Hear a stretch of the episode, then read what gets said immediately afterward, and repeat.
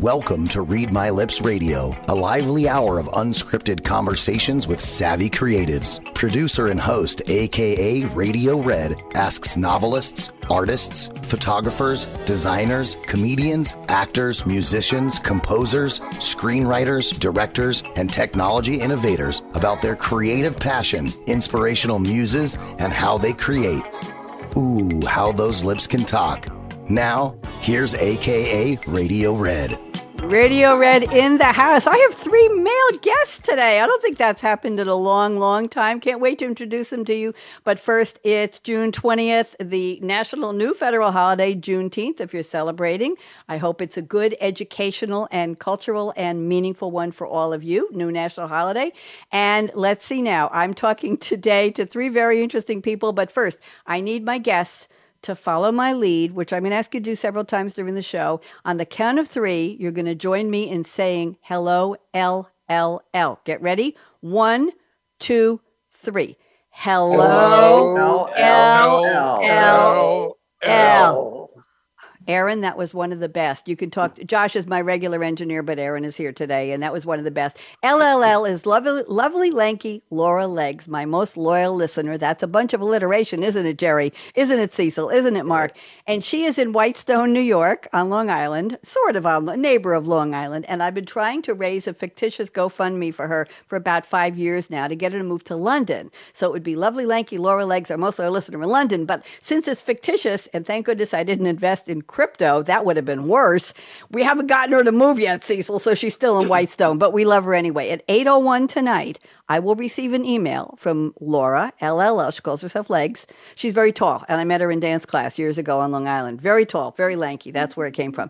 She will email me at 8.01 p.m., and she will tell me what she got from listening to Cecil what she got from listening to you, Mark, and what she got from listening to Jerry. And she will tell me all of the takeaways she got from each of you. So Laura's listening. You all just better be on good behavior. So You'll here we are. From me, What's that? you'll probably get a headache from me, but I don't know. You don't you don't want to predict that, Jerry. I think everybody knows you by now. This is the 171st day in 2022 of the Gregorian calendar. I always do a shout out to Greg, Gregory, Gregor, Greggy, whatever his mommy called him. We're still using his calendar, and I think that's pretty special. We should all be so lucky, right, Cecil, that people are still talking about us hundreds and hundreds of years later, and I think they will be. We have 194 days left this year. This is the 25th Monday in the year, and nobody gives a crap about that except me. Sorry for the French there. The reason I give you 194 days left is because if you're planning something special to celebrate on New Year's Eve as we tip the calendar into 2023, and I think the fact that we're all alive and you all look well to me will be another year to celebrate.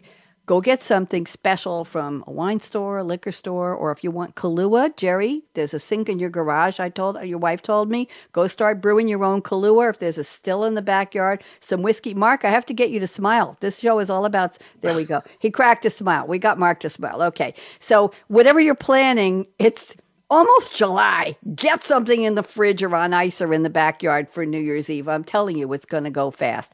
So let me tell you who my guests are. I'm just going to read a little tiny bit about them and then I'm going to have them introduce themselves. First up, we have Cecil Harris. He's a writer who has covered major sporting events and he'll tell us about them. And he's the author of four books, including Different Strokes. Cecil, if you move to your right a little bit, my viewers on Facebook can see your book. I think you have a whole stack of them there. Different Strokes, Serena, Venus, and the Unfinished Black Tennis Revolution. Love the title. And you also wrote Breaking the Ice, The Black Experience in Professional Hockey, and other books. Cecil, welcome, and you'll get to tell us more about yourself in just a minute. So wave hello to everybody. There's Cecil. Thank you very much. I met you at the Publicity Summit, president accounted for. Jerry Zezima, I never know how to pronounce your last name. You and I have been doing TV and radio together for 500 years, before Gregorian, I think, and I never know. Jerry writes a humor column. Be prepared for a bunch of groaners, gentlemen and audience, other audience. Uh, he has written six books that he calls crimes against literature. Cecil, that's how Jerry feels about his writing. He's written Leave It to Boomer, not talking about me. The Empty Nest Chronicles, Grandfather Knows Best. We all remember the TV show Father Knows Best. Nini and Poppie's Excellent Adventure. Every day is Saturday and one for the ageless. So, Jerry, welcome. Wave hello, Jerry. There you go. hey, everybody. And we also have a gentleman named Marc Rappaport with us. He's a very serious guy. He invented and was awarded a patent for the geothermal solar hybrid system back in 1978, and he worked on a biomass. I know, Cecil, this is serious. Biomass power project that led to founding Biomass One LP and a 22 MW plant in Medford, Oregon. I lived in Eugene for years, Mark, and he's the founder of the Renewable Energy Scholarship Foundation. And believe it or not, I invited Mark to join us because somewhere in that mad, brilliant scientist mind of his, he has a creative streak. And that's what we're going to talk about today, Mark. So be prepared to put on the creative side of your brain. Mark, wave hello to everybody. Well, hello, and I'll I'll put up my book. There you go. The author of On the Verge of Tomorrow. On the Verge of Tomorrow. And you can talk about that a little bit later on. So thank you very much, gentlemen. I'm delighted to have you here. Here's what's going to happen. Cecil Harris, I'm putting you on full screen speaker view. So behave yourself, okay? Everybody can okay. see you. And Jerry and Mark and I will be in the background. The viewers won't see us at that moment in time. But if you say something very charming or very funny or very something, I'm going to go to full gallery view. So Jerry and Mark, you might be on camera and you won't know when. So just mind your manners. So Cecil, Welcome. Would you please spend about three minutes giving us the real bio? Who is Cecil Harris? Welcome. Well, thank you for inviting me, Red. It's great to be in such esteemed company. I'm Cecil Harris, an author and a journalist. I've written four books on sports and literally hundreds of articles on sports. I've been in four documentaries, two on tennis, two on hockey. A hockey documentary called Black Ice was produced by the basketball superstar LeBron James. is coming out later this year. I've been into tennis documentaries as well. And I will be hosting a podcast starting in July called All American Venus and Serena about the fabulous, iconic Williams sisters, two tennis icons who really have inspired me and sparked my own creativity. I love to write about sports, basically at the intersection of sports and popular culture. And the Williams sisters really inspire me because they are living out a most unlikely dream. Their father had this crazy tennis dream of turning his two youngest daughters into world tennis champions. He had no tennis background. He had to buy videos and VHS tapes back in the day to teach himself enough to teach his wife and his daughters how to play. And look where they are. So I think anything is possible when you see an example of what they've been able to do. And it really stirs my creative juices to see what they have been able to accomplish because I see creativity as being able to put a new spin on something that seems familiar. You know, tennis was familiar to many people, but blacks were not necessarily part of tennis history as champions. But Venus and Serena changed all that. And now we have two generations of young people who have grown up seeing black women winning major tennis titles. So that normalizes it to them and representation matters.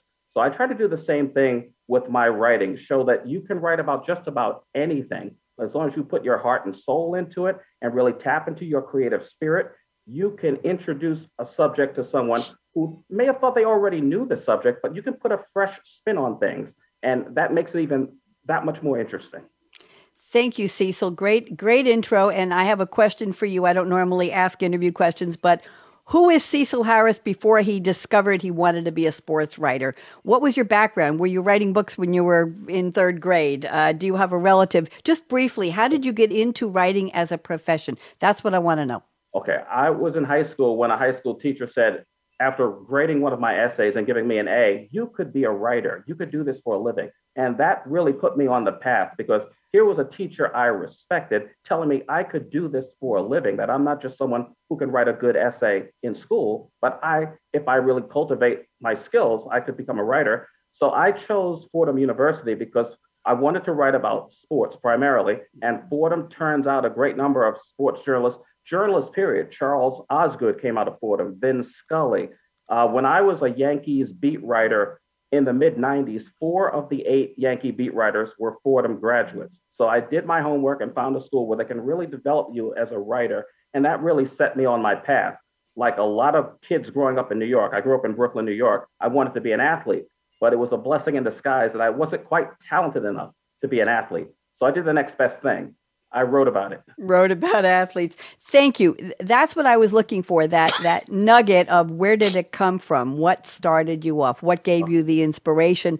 That your, your background. I'm thrilled to hear about the the Williams sisters, and I I follow them, and I think they're fabulous, and they're gorgeous too. By the way, I have a relative who went to a very high end executive dinner in New York a couple months ago for people who were at the tops of their companies, name brand companies. He's a, a, relative was very close to me, and he sat next to Venus, who was the keynote speaker, oh, and he took a couple of selfies and said, sent them to me, and said, "Do you know who this is? Who is sitting next to me?" I said, "Hell yes!" So anyway, that was that was quite a thrill. Uh, but I was looking for that nugget because when we talk about creativity, we talk about what's the spark. You know, people say, "Well, I'm not a good writer. Well, I'm not a good dancer. Well, I'm not this. I'm not that." And then we have Jerry. I'm sorry, that was a terrible segue. Jerry, gotta you listen. How many times have you been on my TV show when I was in New York at PATV, right? And how oh, many? times? not more than seventeen hundred times. I, I, know, at least. So I I nabbed you for this one because I needed a third guest, and I said, you know, I think Jerry's going to be perfect for this. I know Cecil and Mark are going to get along with you. I'm sure Cecil will. Mark, I'm not so sure, but we're going to introduce him in a second. Mark, you can smile again now. Jerry, putting you on speaker view. Give us the quick tour. You can have four minutes because Cecil took five. So go ahead, Jerry. who who is Jerry now, and how did you get to be who you are? Go ahead. Well, I'll tell you. First of all, thank you again for being a glutton for punishment for having me back on. Um, you did pronounce my last name correctly. it, it is Zezima. Um, I couldn't pronounce it till I was in high school, so you're doing very well. Speaking of high school, as Cecil did, um, I knew I wanted to be a writer when I was in high school and my decision could be encapsulated in one word algebra. I could never do algebra. I was always better in subjects where you really didn't have to know the answer. So, um, like English composition. Now, Cecil talked about writing essays. We had to write an essay on a particular subject. I forget what it was and then get up in front of the class and read it. Nobody wanted to do this except me. Everyone took it seriously except me. I wrote the silliest, stupidest, dumbest, funniest stuff I could think of. My essay got big laughs, and a little light bulb went off in my otherwise empty head. And I said, aha, I can do this. And um, I was the class clown. And my professional goal was to be silly and irresponsible and actually get paid for it. So I said, How can I do this? So I said, I know. I'll go into journalism and I'll get a humor column. And I read Art Buchwald and Erma Bombeck in my hometown paper, the Stamford Advocate. So a year out of college, I went to the Stamford Advocate and announced that I wanted a job. And the editor said, What experience do you have? And I said, I have none.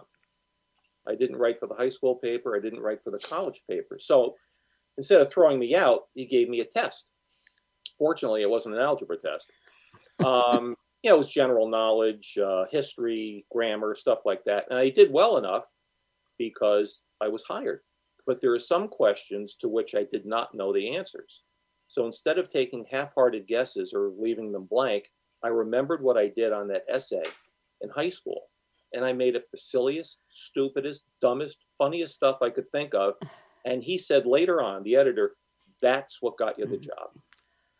It showed signs of creativity. Really? So I was many things. I was mm-hmm. a copy boy. Then, Cecil, you'll be interested in this. I was a sports writer for eight years. Um, I um, I covered everything from little league baseball to professional football. I covered uh, major league baseball, college stuff and but my goal was to get a humor column. And i guess i failed miserably at one thing after another and there was really nothing left to do but write a humor column and they gave it to me.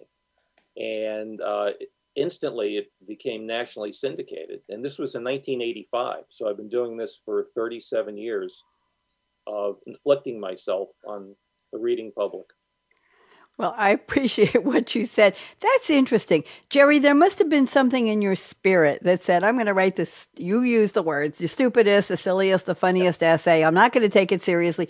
You must have had some kind of inner self confidence, right, Cecil and Mark, that said, I'm a high school kid and I'm just going to break all the rules. I'm not going to, I'm just going to do what I want to do and the heck with that. And, and you you captured them and you got a job based on that. I will tell you, I took a public speaking class in high school with a very tough teacher. And what I did was I took my mother's Joy of Cooking cookbook and I picked a recipe for baking bread and I delivered that in class. And I discovered, first of all, they told me I was violating the copyright by, by using the book. It's like, no, I'm holding it here. I'm not stealing anything. I didn't print it and sell it. Anyway, and I discovered I had a love of talking in public to people.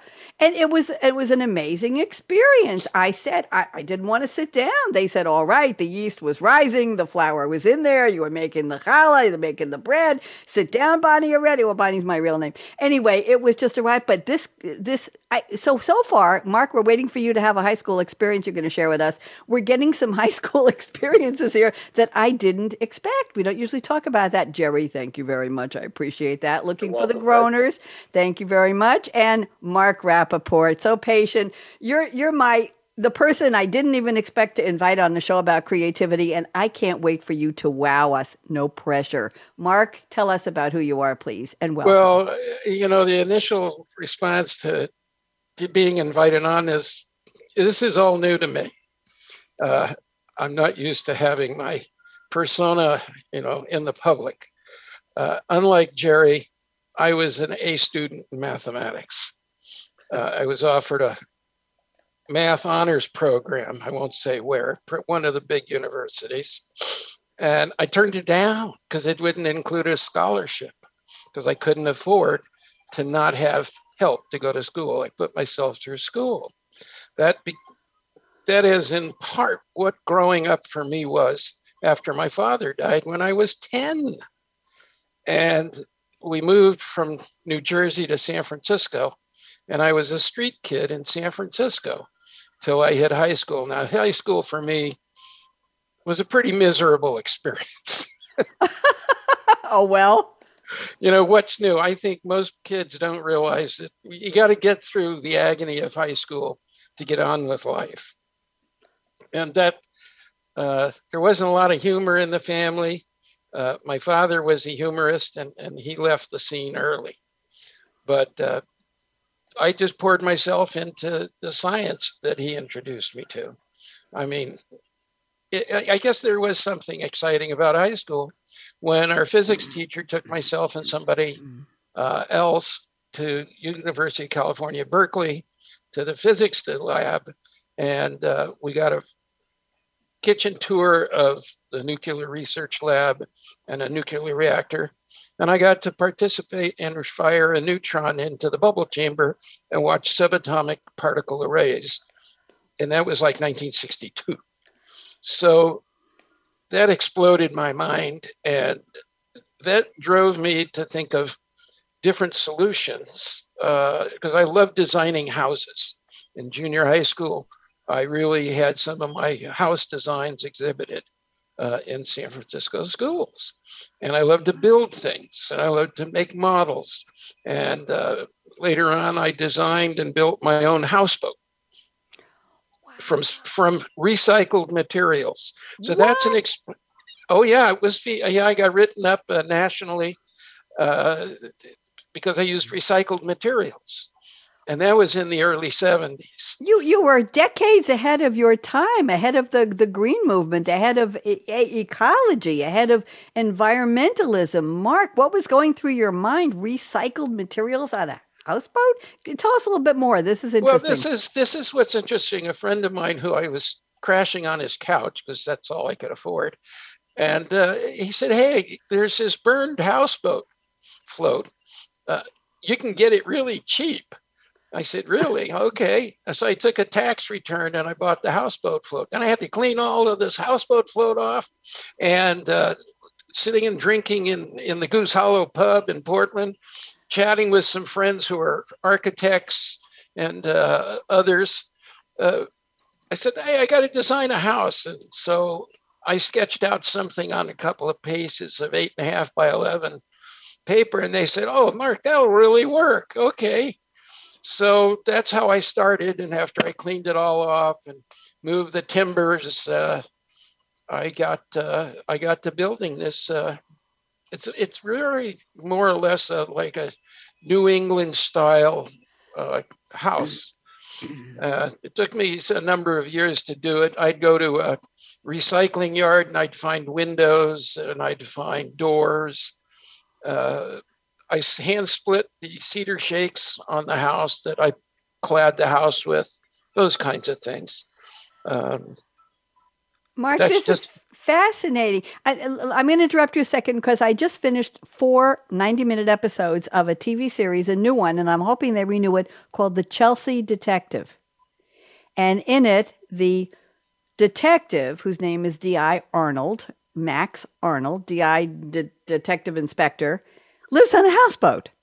And when I finished the fourth episode, and his, his ex wife keeps saying, Max, would you please live somewhere you're living like a high school student? You know, you've got two two old fashioned burners in there. He has his fancy coffee machine. He said she broke after the divorce. He took it, but he he's living like, and the, the water doesn't run half the time, and he's brushing his teeth and rinsing it out of a bottle of water. And somebody comes, he says, "I can't offer you water because I just brushed my teeth with it." Anyway, the the pot, bottom line is Mark, they I, I watched episode 101, 102, 103, which those of you who watch these serials will know, Cecil may know, these are behind the scenes little mini episodes. And it was one about how did they pick the costumes for the different characters in the show. And one was how did they make the scenery? And the answer was they replicated, Mark, the interior of the houseboat in an actual studio so they could take out walls and get the cameras where they needed to. But they put in portholes and they put in the interior and they replicated what the act and there was a real houseboat where they did most of the filming in the wind and in the rain. But Mark, I I I just finished watching it last night, and I'm thinking, go ahead, Mark, talk to me. Well, you, you talk about houseboats, and growing up in San Francisco, and and hanging around Sausalito, the houseboats in some of Sausalito are some of the most creative original houseboats that exist. They're different than house people who live on houseboats in Southeast Asia or some other places. Mm-hmm. Uh, but I'd love to look at the architecture. I was going to be an architect, uh, but how do I explain how my mother was this wonderful, brilliant woman who was a real environmentalist, and we would have conversations about what was happening in the environment. And I got to thinking, well, uh, it's not enough time here to explain how I got introduced to physics at uh, Princeton University by my father and have a physicist explain nuclear research to me in a lab there at Princeton when I was five. And yes, I was a precocious kid.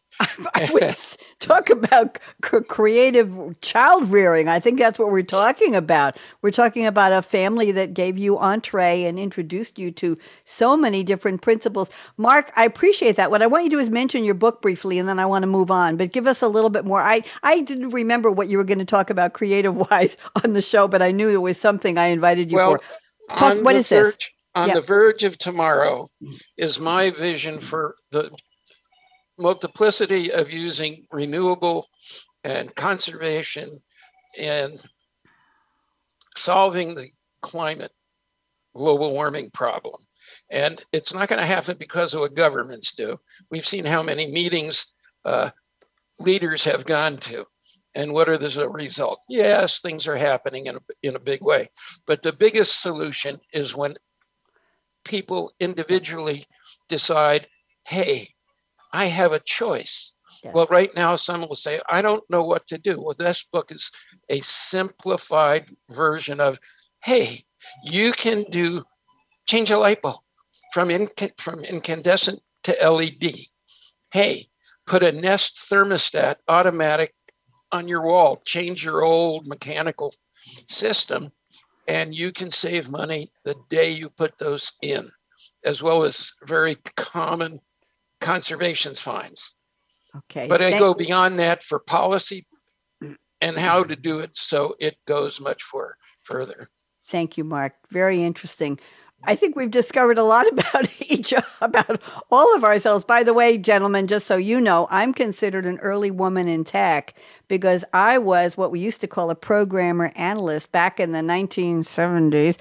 Not when Grace Hopper was inventing COBOL, but I was a user, a, a coder in COBOL on a Xerox Sigma 6 CP5 and I have two degrees after my degree in psychology from Sarah Lawrence and Boston University. I got two two degrees from another college in programming and operations, and I found out just two years ago that I'm considered an early woman in tech.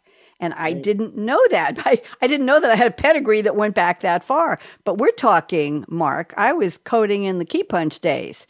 I was coding when I had to stand on a step stool to put a disk pack into the drive. The disk pack was this big with the data on it, and I, I was wearing high heels and a lot of fancy suits and skirts. I had to step up on a step stool to put the disk pack into the drive and drop it in from the top. Those were the days when I was writing JCL and working with operators in huge computer rooms. So I think we all have a little bit very interesting tech backgrounds. Um, yes, and how did I end up as a radio host? Who in the hell knows? And probably nobody cares, but here I am. So what I would like to do, gentlemen, thank you for the bios. You are all fascinating to me, each one of you in your own way, and all of you together as a group. I don't pick my guests to say, oh, well, Jerry would be really good with Cecil. And of course, Mark would be interesting with Cecil and with Jerry. I just invite people to the show and it just falls out this way. And I'm finding the three of you are all very, very powerful on the creative side, right, Cecil? Very interesting. Who, who you, you, never know who you're going to meet on my radio show. Let's do a couple of uh, interesting things here. I've got all kinds of stuff to talk about, but you've all, you all were asked to please send me a fic fictitious character, quote, fictional, from a movie or a TV show or a song lyric that you're going to relate to our topic of creativity. I want you to just do two minutes because we have a lot of catching up to do. I love the bios. Don't take me wrong on that.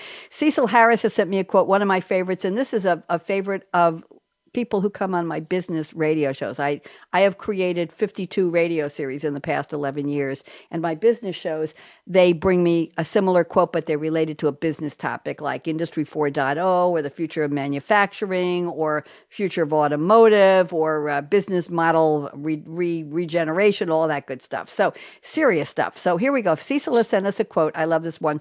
Character is Colonel Nathan Jessup, played by the one, the only, the premier person, Jack Nicholson. The movie A Few Good Men, 1992 American legal drama film, based, of course, on Aaron Sorkin's 1989 play. And here is the quote courtroom drama at its best. You can't handle the truth. Cecil, I'm putting you back on speaker view. What does this have to do with creativity? Talk to me. Well, I want to give a shout out to the writer, Aaron Sorkin, as you did, because that line really is just five words, but the way Aaron Sorkin set it up in that interrogation scene taught me the importance of building drama as a storyteller. It's not enough to just have all the facts and figures, but you have to make the reader keep turning those pages, make them want to continue to follow on and learn more about what you're writing, what you have to share. So I just love that climactic expression from Jack Nicholson to Tom Cruise. You can't handle the truth. With a lesser actor, it might not have been as powerful, but it just made a strong impression on me and really helped me as a storyteller, as a creative writer. So I go back to that movie. I watch that movie from time to time just to see that scene again and it can often give me the impetus to get through a chapter in a particular book that I'm working on. Interesting. And I'm going to take it and apply it a little even more, more broadly, Cecil, and say, when I say to people, you have a, somewhere creativity, what? I'm not a dancer. I'm not a singer. I'm not a photographer. I'm not a writer. I'm not Jerry. I'm not Cecil. Maybe I'm Mark. And say, you can't handle the truth. There is a creative side to you, the way you live your life. We're all doing improv, right? There's no script right? There isn't a script. Nobody said you you're going to do this on this day and you're going to do that on that day. We're all improving. There is a creativity in everybody, and that's why I don't limit the, the cre- my my creatives. I call all of you on my show to just people who sing or dance or make pretty pictures or do bowls on a kiln and all that good stuff. So thank you very much. I, I appreciate that. I hadn't thought of that way of using it, and I appreciate that. Let's go to Jerry's quote. Jerry has picked a quote from Ralphie's mom, played by an actress named Melinda Dillon. A Christmas Story, 1983. Ralphie, played by Peter Billingsley, is a Hoosier kid in the 1940s who wants more than anything. Oh no, Jerry, you didn't. A BB gun for Christmas, and his oh jeez, and his. Oh, we're not going to do any any connecting to what's going on in the world today. And his mother says, "You'll shoot your eye out." Okay, Jerry, let's get the creativity link on this. You got to help me here. Okay. Well, first of all, she was not the only one to tell Ralphie, "You'll shoot your eye out." Santa Claus said it to him. Uh, everyone said it to him, and I like the character, the kid who is creative in trying to get what he wants for Christmas, but also the writer, Jean Shepherd, who was a fabulous humorist who used um, his own childhood as the basis for this movie and a lot of um, his essays and his books. And so he's one of my favorites. Um, Erma Bombeck, Art Buchwald, Robert Benchley, probably the funniest writer who ever lived. Um, they were role models for me. But for that particular quote, Jean Shepherd used creatively a way for a nine year old boy to circumvent all the um, the adults who threw roadblocks in front of him. And spoiler alert, um, the only one he didn't ask for the gun is the one who got it for him. Interesting. Okay. Well, we'll have to go back. Now, what year was that movie again, Jerry? That movie was 1983. But, go ahead. But, but Jean Shepherd himself, as a writer, using his own experiences um, in his childhood and in his you know adult life, um, was was great. So I, I thought that was very creative. I like the old movies 40 years ago. We've got a couple of vintage ones 40 years ago. And when was uh, 1992, A Few Good Men, yeah. So we're going back in time. We're going back even farther, courtesy of Mr. Marc Rappaport. And this quote is from 1944. American, I love these quotes, Marc. American romance, war, adventure film. We're putting so many genres together, we need dashes here. The movie is To Have and To Have Not. Slim, played by the wonderful, late, great actress and beautiful person, Lauren Bacall. To Harry, played by none other than Bogey Humphrey Bogart. They're sharing their first and second kiss, and she tells Bogart that he doesn't need to do anything else to get her attention. And here's the quote You know how to whistle, don't you, Steve? You put your lips together and blow. Marc, did I do that okay? yeah, you did. I mean, it was such a memorable scene to have somebody that beautiful and make that kind of a remark to Bogart. And of course, there was an age difference. There was quite a bit, but the chemistry was real. And it, that is what stuck out for me is that kind of real chemistry that people can have uh, and love for each other that develops from that kind of chemistry, a, a real deep love. Um, that that's really what's important in life, and I think that's a lot of what creativity fosters is people's expression of their love for their family, their love for their community, and love for life. And how do you express your your your love for life in a way that manifests itself either personally or more largely to the larger audience globally? Thank you, Marc. I appreciate the quote. It was it was a lovely moment. And talk about jerry talk about creative writing. I mean to have an actress of her caliber say to an actor of bogart's caliber you know how to do it steve. Just put your lips together and blow. I mean just think about how how rich that is the idea that you can do it. Anybody can do it. And I'm waiting for you. I'm expecting you to do it. And it's going to make all the difference in the world to both of us. It's just, it's delicious. Marc, thank you. You, you, you really, really did. You were very creative in picking your quote, Marc, and I appreciate that. Let's go to the segment of famous people. I have a couple of birthdays. Uh, I, instead of doing a whole bunch of stars who had birthdays, I'm doing a little differently. I usually do a wacky calendar at this point in the show, different holidays you've never heard of. But I found another website that gave me some interesting ideas. So, talking about being creative, I'm going to give you some famous birthdays. And if you know who the person is or you're a follower of them, if they're a movie star or a singer or whatever, just wave or say happy birthday. So, first of all, Martin Landau, you all remember him, Mission Impossible, and all kinds of. Sh- yes, he's 94 today. Can you? Bl- I know, I know. Jerry, do you remember Martin Landau? I do. Mission Impossible. Remember that early? He, TV? he, he also, I believe, played uh, Bela Lugosi in. Um, Did yeah. he? um, oh gosh, what was the name of the movie? But he, he's he's a, a wonderful actor, great range. Yes, absolutely. And here's a singer, songwriter, producer who has a great range. What about Brian Wilson from the Beach Boys? Is 80 today. Oh, wow. Eight Yeah. oh Beach Boys, 80. And Anne Murray. Anybody everybody remember the Yes. Canadian singer Snowbird? Yeah. Yeah. You- Yeah. Voice like velvet. Sure. She's 77 years old today. And here's another icon. He's a little bit younger, but not much. Lionel Richie. Oh, so Ah, many yes. songs. Remember the Commodores that he came out yeah. with the Commodores? He's 73 today. I hear that's a very good age. Nobody say anything. And John Goodman, the actor who started out in Roseanne, and I didn't know, I don't remember he's in The Big Lebowski in 1998, and he's done animated film voiceovers. He's 70 today. And here we have a, the baby of the birthday group, Nicole Kidman, believe it or not, is 55. Wow. How did how did that happen? Seriously. and the movie they put up is she was in Moulin Rouge. Yeah, that and about 150 other movies and TV shows. And I have a, an event in the past, a little bit of a mem- in memoriam. 1987 on this day in history, Johnny Carson married his fourth wife. I thought that was very, very important for all of you to know. Now, this day in music, I have some music history. Um, Neil Young released Tonight's the Night in 1975 on June 20th. Foreigner released Double Vision. Lionel Richie received his star in the Hollywood Walk of Fame on his 54th birthday in 2003. And this is a shocker. Paul McCartney performed his 3000th live show, happened to be in Russia on this day in 2004. Today, I don't think that would have happened. No comment. I have a couple of this day in sports and then a few holidays. Um, after eight rounds, Cecil, this one's for you. 1940. After eight rounds, Joe Louis's TKO Arturo Godoy for the heavyweight boxing title. He TKO'd Arturo Godoy. So Joe Louis, yes, okay. The Brown Bomber.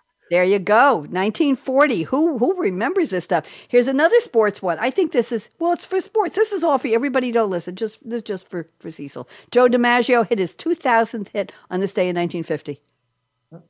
Okay. Wasn't Here's with another. Marilyn Monroe then, was it? I don't. I don't know. I don't. 1950. Jerry was he oh, No, with Marilyn? that, was- that was that was pre Marilyn. I think Oh. Pre- way way like pre Marilyn, I think. 53.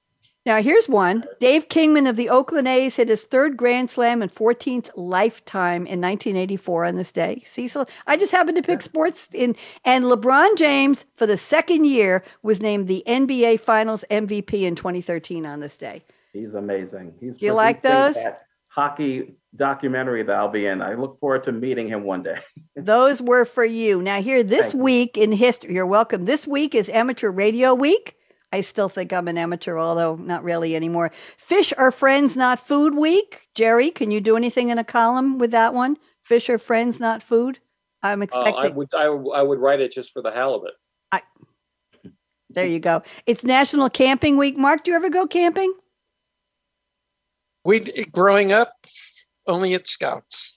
There you go. Okay. Well, it's National Camping Week. It's also Craft Spirits Week. I think the spirits you drink and not, hey, there's a spirit in the room. It's National, you got to forgive me on this one. It's National Forgiveness Week. See, so you got to forgive me for that one. It's light. Thank you. Lightning Safety Awareness Week. Uh, we we have. I'm in Durham, and we have tornado watches here, Jerry.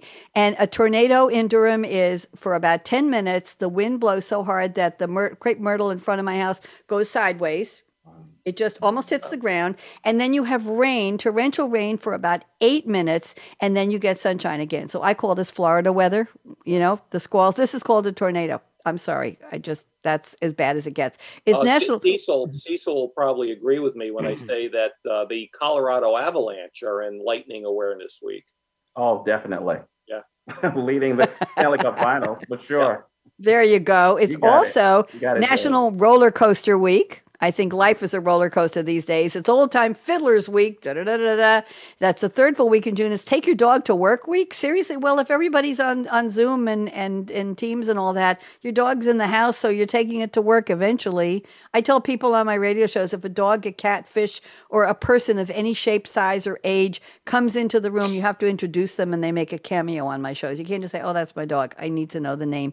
It's also Wobbly Week. I'm not sure what that is. Today is American Eagle Day. It's American International Asteroid Day. Watch out! I'm sorry, I had to do that. It's Jerry, that was for you. It's National Hike with a Geek Day. If you take me hiking, I think I'm a geek. I would go for a hike. Not really. It's National Ice Cream Soda Day, Vanilla Milkshake Day. I think we could do that. It's New Identity Day. Don't tell anybody you were here. It's Plain Yogurt Day. Cecil, do you eat yogurt? Not anymore. I used to. yeah, Marc, what about you? You a yogurt fan? Yeah. Plain or plain or the stuff inside? Honey, yo- honey yogurt. I and I like to put honey on my yogurt. I like that too. It's ride to work day in a motorcycle. Jerry, do you own a motorcycle yet? Uh, I, I can barely keep my balance in a car, let alone on a motorcycle. So. Well, those of By you the who way, I get my culture from yogurt.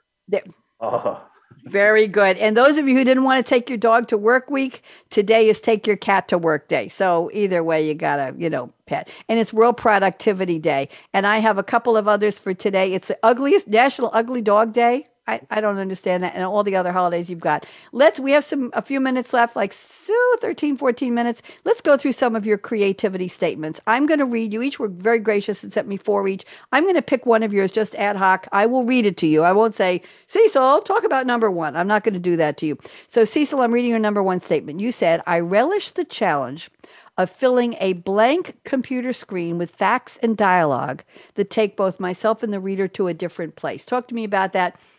I call it the tabula rasa moment, the the clean slate. Talk to me. What how does that spark your creativity? well, having a journalism background really forced me to be able to confront that because when they send you out to cover something, you have to come back with some information. A blank page won't cut it. So basically, it just forces you to think quickly, write as you watch, and organize your thoughts mm. and do it in a way that uh, if the story is interesting to people, they'll keep reading your work. Your bosses will be happy. You'll get a raise. You'll go. You'll progress in your career. So the pressure of having tabula rasa, the blank slate, and just having to fill it with information, not just the facts and figures, but in a way that is interesting and grabs people's attention and holds their attention. I really embrace that challenge. So that's how I see doing journalism, not just the facts, ma'am, but also doing it in a way that's interesting. Very interesting and, and engagement is the whole point. And Yeah. you have that's what I said to all of you before we started the show. If the listeners don't think you're all happy to be here and engaged in the conversation, they'll say, ah, what I I actually I tell that on all my business shows to my guests. I say you have to be engaged. You're here for a reason, you're an expert on a topic, part of a panel, but people will click off if they don't feel that engagement. And Cecil, they won't read if they said, oh, this is kind of boring. I heard that already. It's like, oh, why did he waste his time? But going back to the blank slate, when I was a programmer, I could take write 2000 lines of code in a weekend and have it up and running on Monday morning with maybe one or two little syntax errors. I wasn't perfect, but I was pretty damn close. But my point is that challenge of say somebody said, "Here's a report. We need this report. It's going to have these these 15 fields. It's going to be these columns, these rows, and this is the information in the report. I worked for the community college uh, system in the state of Oregon for for many years as a program analyst. That's where I started as a woman in tech, and I was given basically Jerry and Marc. I was just told go do it. There was nothing there. There was no there there. It was me there. And so I would just say, okay, here's my skills. Here's what I'm going to do in COBOL. I was in a top top down programming. Write the code, write the breaks, write the workarounds, write the back and forths, all the branches, and just do it. Two thousand lines later, the report was there, and it benefited somebody. So that idea. And now, and I'm writing a novel. I'll tell you all about it later. I can't talk about it too much because people will. Jerry, I need a pseudonym because nobody can know it's really me or they will run me out of town. We'll talk about that later. Thank you very much. Jerry, creativity statement number one. I'm picking this one because I thought it was kind of cute. You say creativity means finding a way to avoid real work. Jerry, honestly, go ahead. I, I have I have worked long and hard, Red, to avoid working long and hard. Um, but your the stuff that I that I write um, sort of seems, I guess, like you just dashed it off, but it's really a lot harder than that. And um, I love doing it, as Cecil loves what uh, what he does. I found out early on that I'm spectacularly unqualified to do anything else. So um, this is what I my my passion is is doing this, um, writing humor. Um, I I think it's important for people to see themselves in the kind of stuff that I write about. I write about family foibles and the funny little things of everyday life. Uh, if I may, I got to hold up my most recent book, Please. Mhm. One for the Ageless. I this is why I'm not in sales.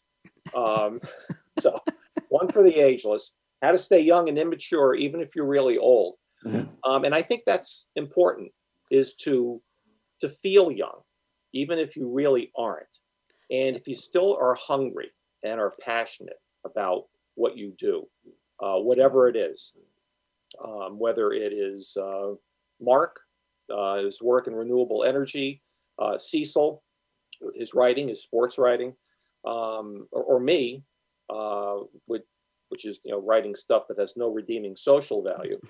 Um, I I just love doing that, and um, so if it seems like I dashed it off, I I really didn't. Um, it, it, work goes into it.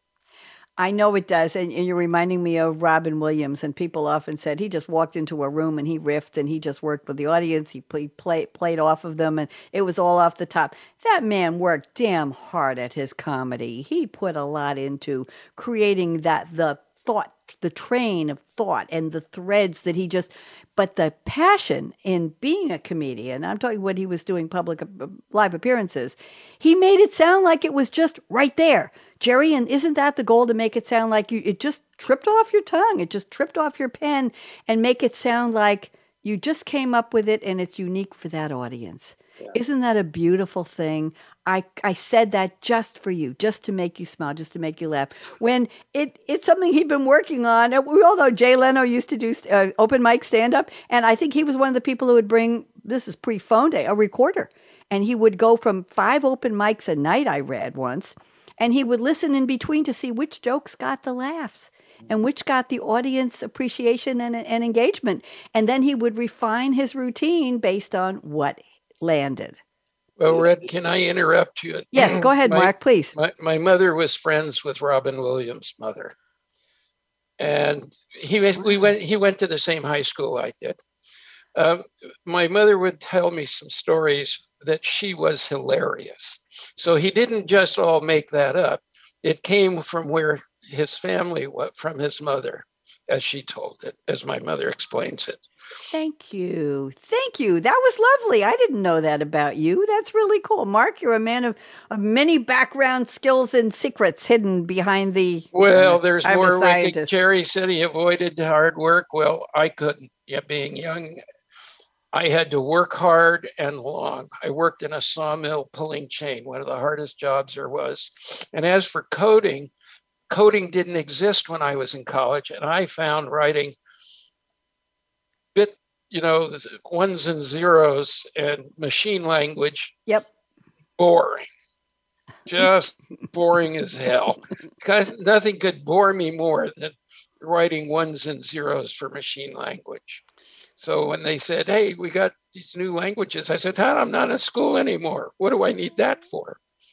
There you go. See, see how far everything has come. Yes, I re- I remember the good old days. And by the way, I was asked to be the kickoff speaker for a group called the Women in Big Data in 2021 on March 8th for International Women's Day. And for my talk to these young women around the world, I dug up pictures of old mainframe computer rooms. And I still have my silver covered COBOL book. I have reams of green bar paper with my handwritten notes about my c- programs and, and what I was asked to, to compose, basically, the reports and the, the specs from somebody who called me up on the phone in Salem, Oregon and said, okay, this is the report we need, go write it. And I still had all that, all those memorabilia, basically. And I put it on, on the screen and showed it to the women and they said, what? Planet are you from? Yeah, before you were even born. But it was an interesting time, Marc. Thank you. And Marc, it's your turn. I'm looking at something I didn't expect from you, one of your creativity statements here. And I'm looking at number two, and you say, if I'm playing my guitar, I didn't know you played the guitar, Marc. If I'm playing my guitar and I hit a riff that I like, I can expand on it. If I'm jamming with friends, I respond to theirs, their licks. Marc, you play guitar too? Talk to us. Well, I haven't played for a number of years. Who cares? Uh, oh, yeah. Well, I did play with some very uh, interesting jazz musicians in Portland for years. Uh, I played with an improv group in uh, Gaelic music. You know, they'll have the groups that do it. I played there for several years, and I, I just it just carries me away, and uh, the music takes over. And that is an instant, that's what mm. people love jazz about, especially the musicians playing jazz, is you are creating and speaking in the language of music, which is another expression of emotion and love. Wow. And the range of emotions that can happen. Jazz is absolutely important. Absolutely, very interesting. I I'm a drummer past couple years. Uh, Jerry, you didn't know that, and I was playing here in Cary. There are open mic nights, and I had a couple I really liked, and I had you get to come and bring three songs. So my typical songs would be old time rock and roll, Bob Seger, and Mustang Sally, and sometimes The Thrill Is Gone by B.B. King. Now, think of the range of those three songs. Could they be any different? But what happened, I found everybody wanted to play more like the metal stuff and the ballads, and they'd sing and they'd croon. And I get up and they'd say, "Okay, what do you want to do?" And I said, "We're starting off with Mustang Sally." And they'd say, "What?" They say, "Okay, who wants to come up?" And I'm on the drums, and they say, "Who wants to come up and play with her?" So three guitars would come up, and maybe a keyboard, and four singers. Before you knew it, Marc, the whole place was rocking. People were clapping and they were dancing and they were singing along and ride, Sally, ride. One night, the musicians kept my Mustang Sally going for over 12 minutes. I thought I was going to pass out. I'm wearing my little drummer boots, my black stockings, a jacket, sparkly, you know me, looking like this, three layers of clothing. I'm in the back. It's 110 degrees in the shade. I'm drumming. It's like, when's this song going to be over? And then I did old time rock and roll. My three songs were something like 21 minutes. I had friends in the audience who said, "We're going to come up and take her stick. She's going to pass out." Anyway, those are my those are my memories of creating music and the love that you bring to people. It wasn't jazz, and we're almost out of time. Yes, oh. talk fast. Who's who's talking? May, yes, I'm not musically inclined. I can barely play the radio, but I was once the guest triangle player for the Stamford Symphony Orchestra in Stamford, Connecticut. Skitch Henderson was the guest conductor. Wow. And yes, I got a standing ovation. Do you know how important that is, Jerry, to be part of, a, of an orchestra like that? That's just the triangle, right? I'm living in the triangle now. That's important. Gentlemen, quick, give me a website where people can find you if you want to. Cecil, go ahead first. CecilHarrisBooks.com. C E C I L H A R R I S B O O K S dot com. Jerry, where can people find you, dear? can find me probably in the police station, but other than that, in between, my, my, blog is uh, Jerry Zezima, J E R R Y Z as in zebra, E another Z, I M as in Mary A dot blogspot, B L O G S P O T dot com. Thank you very much, Marc Rappaport. Quick, where well, can people find you? Well, it's not uh, the site isn't up yet, but it's recllc.biz. Thank you very much. Gentlemen, I'm going to close. We want to say thank you to Aaron. Aaron, wonderful to have you back. Aaron, let me just squeak in my, my closing. I'm going to do it breakneck speed here. Life is short. Break the rules. Right, guys? Forgive quickly, kiss slowly. It's the only way. Trust me. I know. I've tried them all. Kiss slowly. Love truly, laugh uncontrollably. Everybody laugh with me. One, two, three. That's it. And I should open the show with that. And never regret anything that made you smile. Final closing. Work like you don't need the money because even if you do, nobody cares. Just put your heart into it and get it done. Dance like no one's watching. They all used to watch when I was teaching dancing. Sing like nobody's listening. I didn't sing today. Lucky all of you. And love like you've never been hurt because we all have. Get over it. Let your heart grow and regenerate and let love in again. Money talks, chocolate sings, and last but not least, don't go away, guys. I want to talk to you afterwards. Last but not least, and I stole this line, Jerry, from somebody. Thank you for turning me on. Everybody, wave goodbye. Wave goodbye. Thanks again for tuning in to Read My Lips Radio presented by the Voice America Variety Channel. Tweet your questions and comments to at Radio Red 777. Join host aka Radio Red again next Monday at 4 p.m. Pacific Time, 7 p.m. Eastern on the Voice America Empowerment Channel. We wish you a positively cool creative week.